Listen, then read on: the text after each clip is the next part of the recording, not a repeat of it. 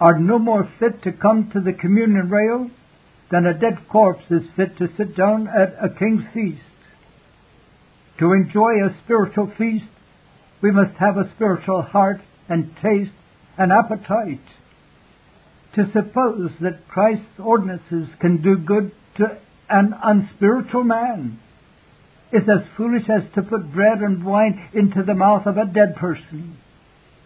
The careless, the ignorant, and the wilfully wicked, so long as they continue in that state, are utterly unfit to be communicants. To urge them to attend is not to do them good, but harm. The Lord's Supper is not a converting or justifying ordinance. If a man goes to the table unconverted or unforgiven, he will come away no better at all. But after all, the ground having been cleared of error, the question still remains to be answered. Who are the sort of persons who ought to be communicants? I answered that question in the words of the Church Catechism. I there find the inquiry made, what is required of them who come to the Lord's Supper? In reply, I find it taught that people should examine themselves whether they repent them truly of their former sins, steadfastly purposing to lead a new life, whether they have a lively faith in God's mercy through Christ, with a thankful remembrance of His death, and whether they are in charity with all men. In a word, I find that a worthy communicant is one who possesses three simple marks and qualifications repentance, faith, and charity. Does a man truly repent of sin and hate it? Does a man put his trust in Jesus Christ as his only hope of salvation? Does a man live in charity towards others? He that can truly say to each of these questions, I do, he is a man that is scripturally qualified for the Lord's Supper. Let him come boldly let no barrier be put in his way. He comes up to the Bible standard of communicants. He may draw near with confidence and feel assured that the great master of the banquet is not displeased. Such a man's repentance may be very imperfect. Never mind. Is it real? Does he truly repent at all? His faith in Christ may be very weak. Never mind. Is it real? A penny is as truly the current coin of the realm and as really stamped with the queen's image as a sovereign. His charity may be very defective in quantity and degree. Never mind. Is it genuine? The grand test of a man's Christianity is not the quantity of grace he has got, or whether he has any grace at all the first twelve communicants, when Christ himself gave the bread and wine, were weak indeed. Weak in knowledge, weak in faith, weak in courage, weak in patience, weak in love. But eleven of them had that about them which outweighed all defects. They were real, genuine, sincere, and true. Forever let this great principle be rooted in our minds. The only worthy communicant is a man who is experimentally acquainted with repentance toward God, faith toward our Lord Jesus Christ, and practical love toward others. Are you that man? Then you may draw near to the table and take the sacrament to your comfort. Lower than this, I dare not pitch my standard of a communicant. I will never help to crowd a communion rail with careless, ignorant, self-righteous attendants. Higher than this, I will not pitch my standard. I will never tell anyone to keep away till he is perfect, and to wait till his heart is as unruffled as an angel's. I will not do so because I believe that neither my master nor his apostles would have done so. Show me a man that really feels his sins, really leans on Christ, really struggles to be holy, and I will bid him welcome in my Master's name. He may feel weak, erring, empty, feeble, doubting, wretched, and poor. What matter? St. Paul, I believe, would have received him as a right communicant, and I will do likewise. Three. In the third place, let us consider what benefit communicants may expect to get by going to the table and attending the Lord's Supper. This is a point of grave importance, and one on which vast mistakes abound. On no point, perhaps, connected with this ordinance are the views of Christians so vague and misty and undefined. One common idea among men is that taking the sacrament must do them good. Why? They cannot explain. What good? They cannot exactly say. But they have a loose general notion that it is the right thing to be a communicant and that somehow or other it is of service to their souls. This is, of course, nothing better than ignorance. It is unreasonable to suppose that such communicants can please Christ or receive any real benefit from what they do. If there is any principle clearly laid down in the Bible about any act of religious worship, it is this that it must be intelligent. The worshipper must at least understand something about what he is doing. Mere bodily worship, unaccompanied by mind or heart, is utterly worthless. The man who walks up to a communion rail and eats the bread and drinks the wine as a mere matter of form, because his minister tells him, without any clear idea of what it all means, derives no benefit.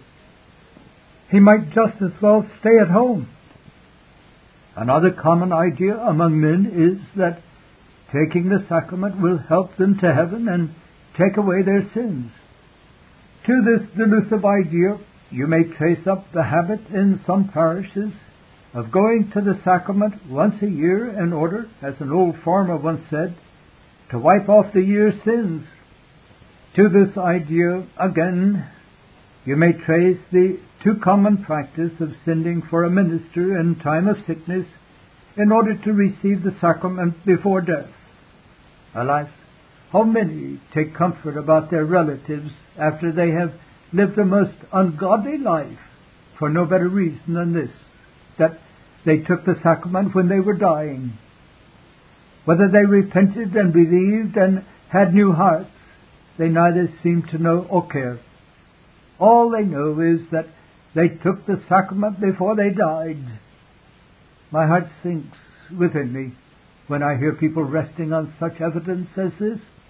Ideas like these are mournful proofs of the ignorance that fills the minds of men about the Lord's Supper. They are ideas for which there is not the slightest warrant either in Scripture or the prayer book. The sooner they are cast aside and given up, the better for the church and the world. Let us settle it firmly in our minds that the Lord's Supper was not given to be a means either of justification or of conversion. It was never meant to give grace where there is no grace already, or to provide pardon when pardon is not already enjoyed. It cannot possibly supply the absence of repentance to God and faith toward the Lord Jesus Christ. It is an ordinance for the penitent, not for the impenitent. For the believing, not for the unbelieving. For the converted, not for the unconverted. The unconverted man who fancies that he can find a shortcut road to heaven by taking the sacrament without treading the well-worn steps of repentance and faith will find to his cost one day that he is totally deceived. The Lord's Supper was meant to increase and help the grace that a man has, but not to impart the grace that he has not. It was certainly never intended to make our peace with God, to justify, or to convert.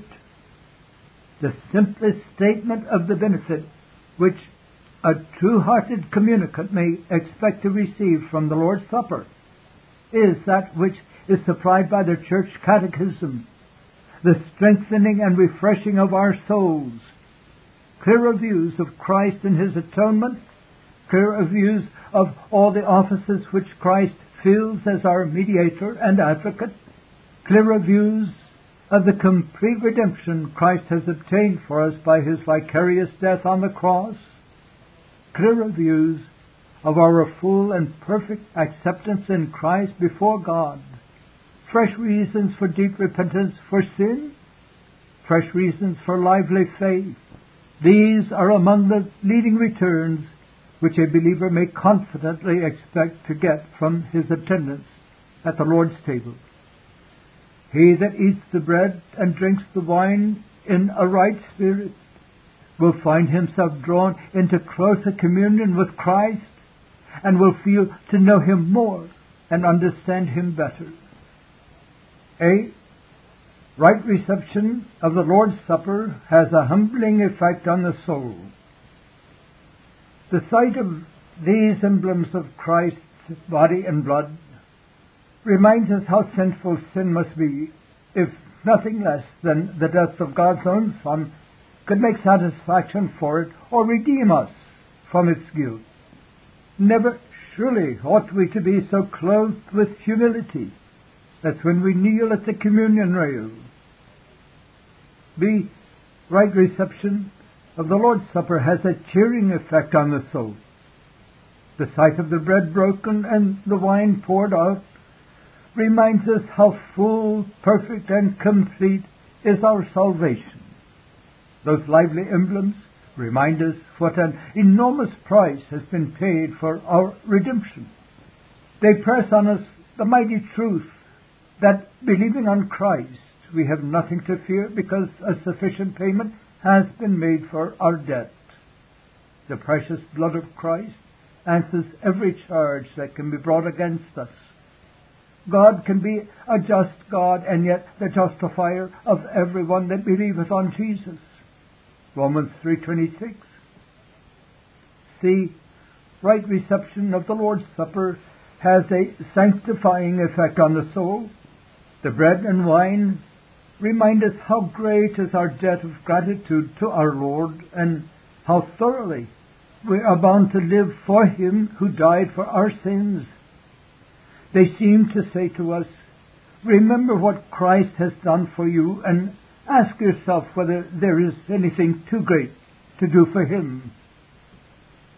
The right reception of the Lord's Supper into hearts has a restraining effect on the soul. Every time a believer goes up to the communion rail, he is reminded what a serious thing it is to be a Christian and what an obligation is laid on him to lead a consistent life. But with such a price as that bread and wine, called to his recollection, ought he not to glorify Christ in body and spirit, which are his? The man that goes regularly and intelligently to the Lord's table finds it increasingly hard to yield to sin and conform to the world. Such is a brief account of the benefits which a right-hearted communicant may expect to receive from the Lord's Supper in eating that bread and drinking that cup. Such a man will have his repentance deepened, his faith increased, his knowledge enlarged, his habit of holy living is strengthened. He will realize more of the real presence of Christ in his heart. Eating that bread by faith, he will feel closer communion with the body of Christ. Drinking that wine by faith, he will feel closer communion with the blood of Christ. He will see more clearly what Christ is to him and what he is to Christ. He will understand more thoroughly what it is to be one with Christ and Christ one with him. He will feel the roots of his soul's spiritual life watered and the work of grace in his heart established, built up, and carried forward. All these things may seem and sound foolishness to a natural man, But to a true Christian, these things are light and health, and life and peace. No wonder that a true Christian finds the Lord's Supper a source of blessing.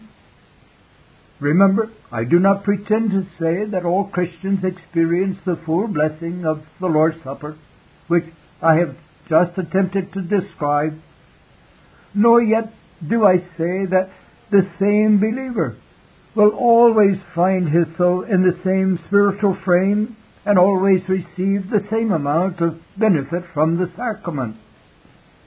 But this I will boldly say, you will rarely find a true believer who will not say that he reckons the Lord's Supper one of his best helps and highest privileges. He will tell you that if he were deprived of the Lord's Supper, he should find the loss of it a great drawback to his soul.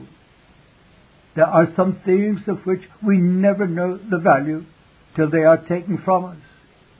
So I believe it is with the Lord's Supper.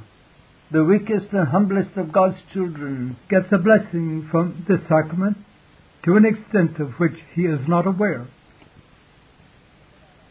For, in the last place, I have to consider why it is that many so called Christians never come to the Lord's Supper. It is a simple matter of fact that myriads of baptized persons never come to the table of the Lord.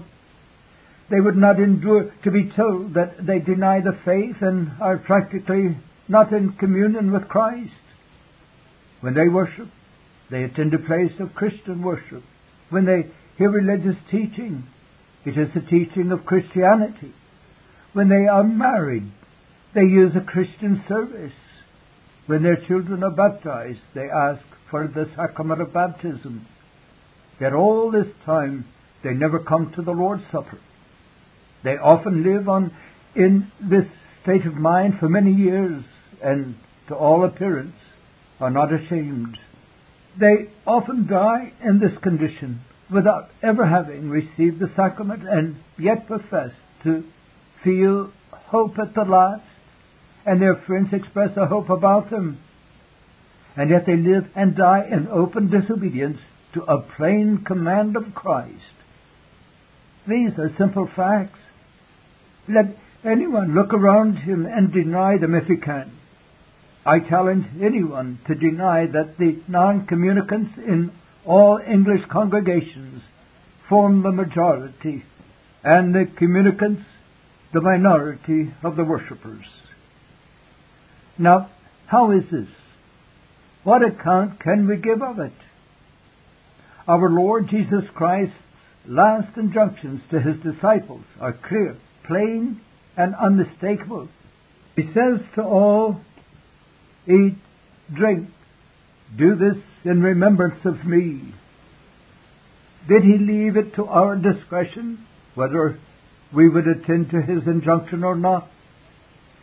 Did he mean that it did not signify whether his disciples did or did not keep up the ordinance he had just established? Certainly not. The very idea is absurd, and one certainly never dreamed of in apostolic times. St. Paul evidently takes it for granted that every Christian is a communicant. A class of Christian worshippers who never came to the table was a class whose existence was unknown to him. What then are we to say of that large multitude of non-communicants which walks out of our churches every sacrament Sunday, unabashed, unhumbled, not afraid, not the least ashamed? Why is it? How is it? What does it all mean? Let us look these questions fairly in the face and endeavor to give an answer to them. One, for one thing, many are not communicants because they are utterly careless and thoughtless about religion and ignorant of the very first principles of Christianity. They go to church as a matter of form because other people go but they neither know nor care anything about what is done at church. The faith of Christ has no place either in their hearts or heads or consciences or wills or understandings. It is a mere affair of words and names about which they know no more than Festus or Gallio. There were very few such Christians in St. Paul's times, if indeed there were any. There are far too many in these last days of the world when everything seems to be wearing out and running to seed. They are the dead weight of the churches and the scandal of Christianity. What such people need is light, knowledge, grace, a renewed conscience, a changed heart. In their present state, they have no part or lot in Christ, and dying in this state, they are unfit for heaven. Do I wish them to come to the Lord's Supper? Certainly not, till they are converted. Except a man be converted, he will never enter the kingdom of God. Two, for another thing, many are not communicants because they know they are living in the habitual practice of some sin or in the habitual neglect of some Christian duty. Their conscience tells them that so long as they live in this state and do not break off from their sins, they are unfit to come to the table of the Lord. Well, they are so far quite right. I wish no man to be a communicant if he cannot give up his sins. But I warn these people not to forget that if they are unfit for the Lord's Supper, they are unfit to die, and that if they die in their present condition, they will be lost eternally. The same sins which disqualify them for the sacrament most certainly disqualify them for heaven. Do I want them to come to the Lord's Supper as they are? Certainly not. But I do want them to repent and be converted, to cease to do evil and to break off from their sins. Forever let it be remembered that the man unfit for the Lord's Supper is unfit to die. Three, for another thing, some are not communicants because they fancy it will add to their responsibility. They are not, as many, ignorant and careless about religion. They even attend regularly on the means of grace and like the preaching of the gospel. But they say they dread coming forward and making a profession. They fear that they might afterwards fall away and bring scandal on the cause of Christianity. They think it wisest to be on the safe side and not commit themselves at all. Such people would do well to remember that if they avoid responsibility of one kind by not coming to the Lord's table, they incur responsibility of another kind quite as grave and quite as injurious to the soul. They are responsible for open disobedience to the command of Christ they are shrinking from doing that which their Master continually enjoins on his disciples, from confessing him before men. No doubt it is a serious step to come forward and receive the sacrament. It is a step that none should take lightly and without self examination.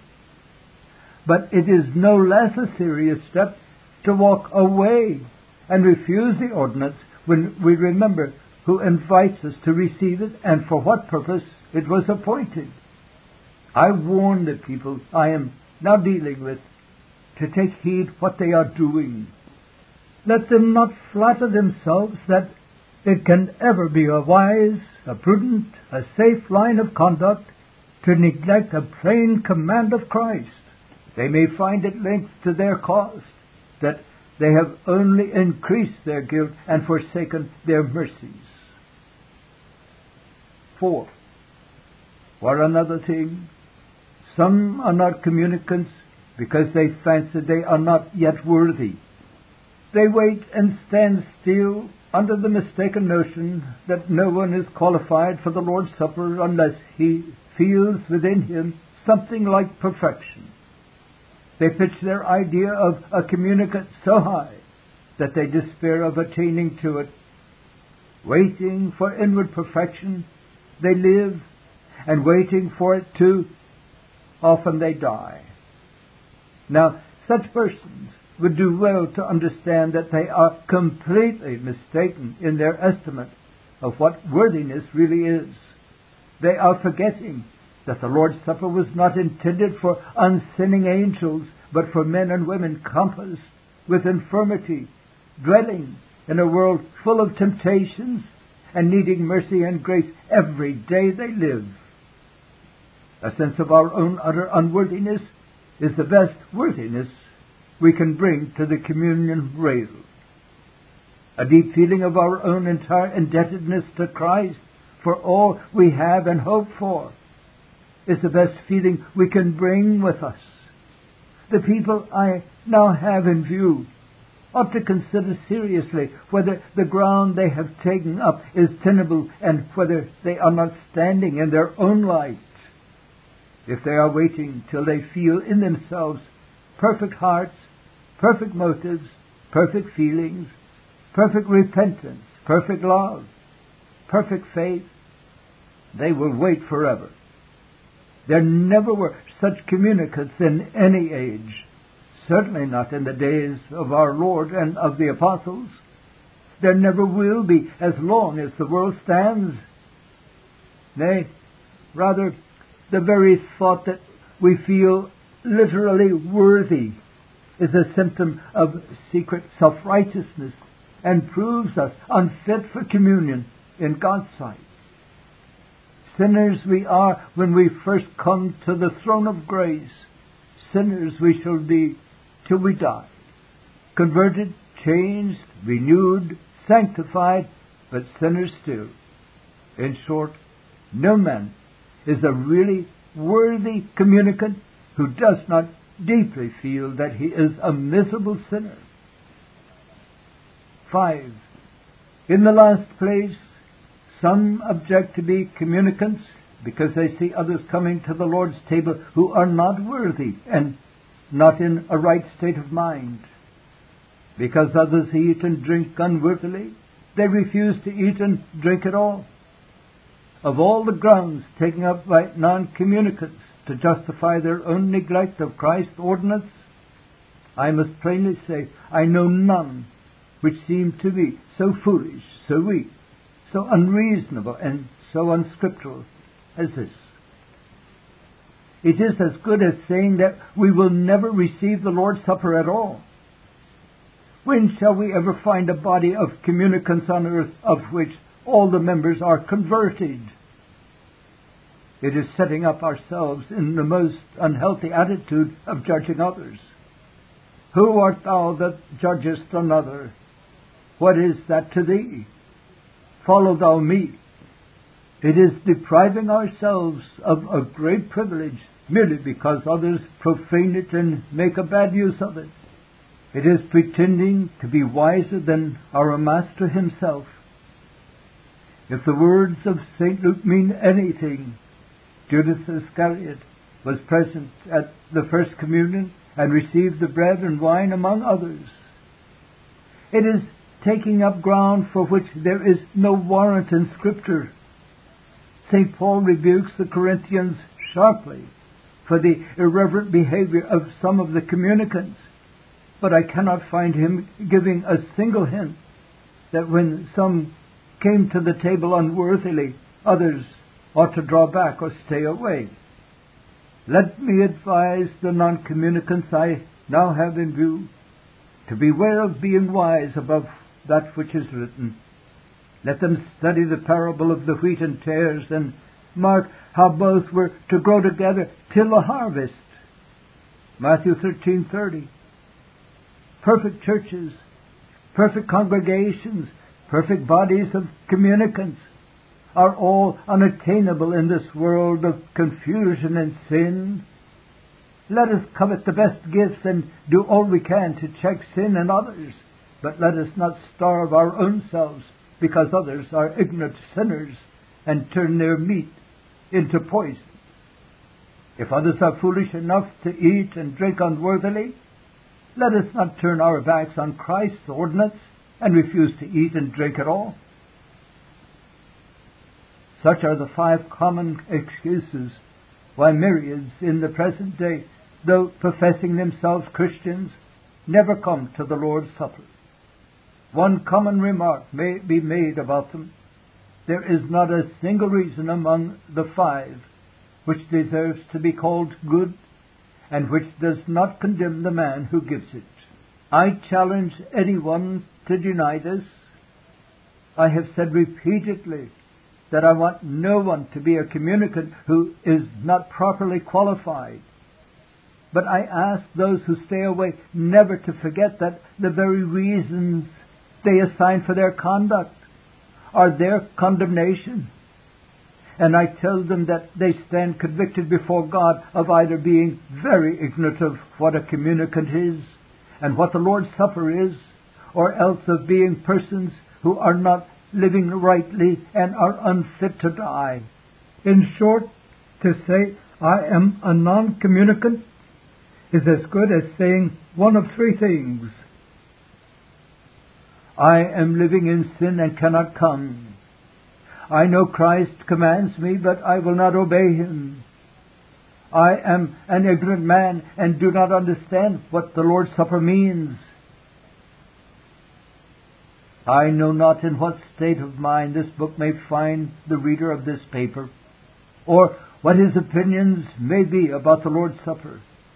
But I will conclude the whole subject by offering to all some warnings which I venture to think are peculiarly required by the times. One, in the first place, do not neglect the Lord's Supper. The man who coolly and deliberately refuses to use an ordinance which the Lord Jesus Christ appointed for his profit may be very sure that his soul is in a very wrong state. There is a judgment yet to come. There is an account to be rendered of all our conduct on earth. How anyone can look forward to that day and expect to meet Christ with comfort and in peace if he has refused all his life to meet Christ in his own ordinance is a thing that I cannot understand. Does this come home to you? Mind what you are doing. Two, in the second place, do not receive the Lord's Supper carelessly, irreverently, and as a matter of form. The man who walks up to the communion rail and eats the bread and drinks the wine, while his heart is far away, is committing a great sin and robbing himself of a great blessing. In this, as in every other means of grace, everything depends on the state of mind in which the ordinance is used. He that draws near without repentance, faith, and love, and with a heart full of sin and the world, will certainly be nothing better, but rather worse. Does this come home to you? Mind what you are about. Third, in the third place, do not make an idol of the Lord's Supper. The man who tells you that it is the first, foremost, chief, and principal ordinance in Christianity is telling you that which he will find it hard to prove. In the great majority of the books of the New Testament, the Lord's Supper is not even named.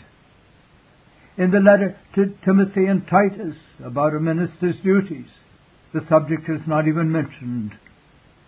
To repent and be converted to believe and be holy, to be born again and have grace in our hearts. All these things are of far more importance than to be a communicant. Without them, we cannot be saved. Without the Lord's Supper, we can. The penitent thief was not a communicant, and Judas Iscariot was. Are you tempted to make the Lord's Supper override and overshadow everything in Christianity? and place it above prayer and preaching? Take care. Mind what you are about. Four. In the fourth place, do not use the Lord's Supper irregularly. Never be absent when this ordinance is administered. Make every sacrifice to be in your place. Regular habits are essential to the maintenance of the health of our bodies. Regular use of every means of grace is essential to the prosperity of our souls. The man who finds it a weariness to attend on every occasion when the Lord's table is spread may well doubt whether all is right within him and whether he is ready for the marriage supper of the Lamb. If Thomas had not been absent when the Lord appeared the first time to the assembled disciples, he would not have said the foolish things he did.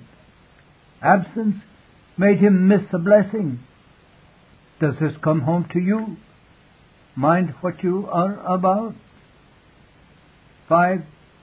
In the fifth place, do not do anything to bring discredit on your profession as a communicant. The man who, after attending the Lord's table, runs into sin does more harm, perhaps, than any sinner. He is a walking sermon on behalf of the devil. He gives occasion to the enemies of the Lord to blaspheme. He helps to keep people away from Christ.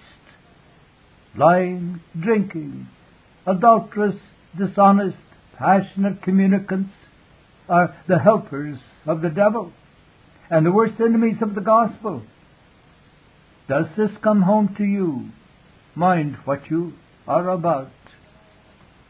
Six. In the last place, do not despond and be cast down if with all your desires you do not feel to get great good from the Lord's Supper. Very likely you are expecting too much. Very likely you are a poor judge of your own state. Your soul's roots may be strengthening and growing while you think you are not getting on. Very likely you are forgetting that earth is not heaven, and that here we walk by sight and not by faith, and must expect nothing perfect. Lay these things to heart. Do not write bitter things against yourself without cause. To every reader into whose hands this paper may fall, I commend the whole subject of it as deserving of serious and solemn consideration. I am nothing better than a poor fallible man myself, but if I have made up my mind on any point, it is this that there is no truth which demands such plain speaking as the truth about the Lord's Supper.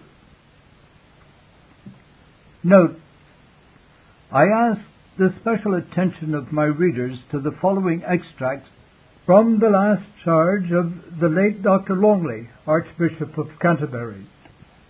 The office held by the Archbishop, the remarkable gentleness and mildness of his character, the fact that this charge contains his last sentiments, and that it was not made public till after his death. All this appears to me to invest these extracts about the Lord's Supper with peculiar interest. It is far from my intention to impute to all those who have taken the ill advised step of adopting the sacrificial vestments in administering the Lord's Supper. Any sympathy with Roman error, but I am constrained to avow that there are plain indications in some of the publications which have been issued as manifestos of the opinions of that section of our church that some of its professed members, yea, even of her ministers, think themselves at liberty to hold the doctrines of the Church of Rome in relation to the sacrifice of the Mass, and yet retain their position within the pale of the Anglican Church with avowed purpose of eliminating from its formularies every trace of the Reformation as regards its protest against Romish error. The language they hold with respect to it is entirely incompatible with loyalty to the church to which they profess to belong. They call it a communion deeply tainted with Protestant heresy. Our duty, they say, is the expulsion of the evil, not flight from it. It is no want of charity, therefore, to declare that they remain with us in order that they may substitute the Mass for the communion, the obvious aim of our reformers having been to substitute the communion for the Mass. Doubtless, the Church of England admits of considerable latitude in the views that may be taken of that most mysterious of all mysteries, the sacrament of the Lord's Supper. And so long as those solemn words of its original institution, this is my body, this is my blood, shall remain in the sentence of consecration, and they never can be erased from it, so long will there be varieties of interpretation of these words, all of which may be consistent with a true allegiance to our church, provided these three conditions be observed. One, that they be not construed to signify that the natural body of Christ is present in the sacrament. Two, not to admit of any adoration either of the sacramental bread and wine there bodily received, or of any corporal presence of Christ's natural body and blood. Three, nor to justify the belief that the body and blood are again offered as a satisfaction for sin, seeing that the offering of Christ once made was a perfect redemption, propitiation, and satisfaction for the sins of the whole world, original and actual. These are the limits which our church imposes upon the liberty of interpretation of the words of our blessed Lord. The use of these sacrificial vestments is, in the minds of many, intimately connected with the idea that an essential element in the Holy Communion is the offering to God a sacrifice of the body and blood of Christ, which abide with the elements in a mysterious manner after the act of consecration. The minister wears the vestments at that time as a sacrificing priest. According to this view, it would seem that the most important part of this holy sacrament is what we offer to God, not what we receive from Him. This view is not recognized by the Church of England in her formularies. The general definition in the 25th article states the sacraments are certain sure witnesses and effectual signs of grace by the which God doth work invisibly in us. And it is said specifically of the Lord's Supper, Article 28, that it is the sacrament of our redemption by Christ's death, insomuch that to such as rightly, worthily, and with faith receive the same, the bread which we break is a partaking of the body of Christ, and likewise the cup of blessing is a partaking of the blood of Christ. The idea of the sacrifice of that body and blood finds no place in either of these strict definitions. The Catechism speaks the same language when it defines the sacrament to be an outward and visible sign of an inward and spiritual grace given unto us. Nor will an examination of the office of the Holy Communion itself give any countenance to the idea in question. The only distinct oblation or offering mentioned in that office is previous to the consecration of the elements in the prayer for the church militant, and therefore cannot be an offering or sacrifice of the body and blood of Christ. And the only sacrifice which we are spoken of as making is the offering of ourselves, our souls and bodies, to be a reasonable, holy, and lively sacrifice. The footnote directs us to see Procter on the Common Prayer, page 320. Our church seems most studiously to have avoided any expression which could countenance the notion of a perpetual sacrifice of Christ, while on the other hand it speaks of Christ's death upon the cross as his own oblation of himself, once offered as a full, perfect, and sufficient sacrifice for the sins of the whole world. No room is left for the repetition of that sacrifice or for the admission of any other sacrifice for sin. The Romish notion of a true, real, and substantial sacrifice of the body and blood of Christ. This Reformation audio track is a production of Still Waters Revival Books. SWRB makes thousands of classic Reformation resources available, free and for sale, in audio, video, and printed formats. Our many free resources, as well as our complete mail order catalog, containing thousands of classic and contemporary Puritan and Reform books, tapes, and videos at great discounts, is on the web at www.swrb.com. We can also be reached by email at swrb at swrb.com, by phone at 780 450 3730, by fax at 780 468 1096, or by mail at 4710 37A Avenue, Edmonton, that's E D M O N T O N, Alberta, abbreviated capital A, capital B, Canada, T6L3T5. You may also request a free printed catalog. And remember that John Calvin, in defending the Reformation's regulative principle of worship, or what is sometimes called the scriptural law of worship, commenting on the words of God, which I commanded them not, neither came into my heart, from his commentary on Jeremiah 7:31, writes, God here cuts off from men every occasion for making evasions, since he condemns by this one phrase, I have not commanded them, whatever the Jews devised. There is then no other argument needed to condemn superstitions than that they are not commanded by God. For when men allow themselves to worship God according to their own fancies, and attend not to his commands, they pervert true religion. And if this principle was adopted by the papists, all those fictitious modes of worship in which they absurdly exercise themselves would fall to the ground. It is indeed a horrible thing for the papists to seek to discharge their duties towards God by performing their own superstitions. There is an immense number of them, as it is well known, and as it manifestly appears. Were they to admit this principle, that we cannot rightly worship God except by obeying His word, they would be delivered from their deep abyss of error. The prophet's words, then, are very important when he says that God had commanded no such thing, and that it never came to his mind, as though he had said that men assume too much wisdom when they devise what he never required, nay, what he never knew.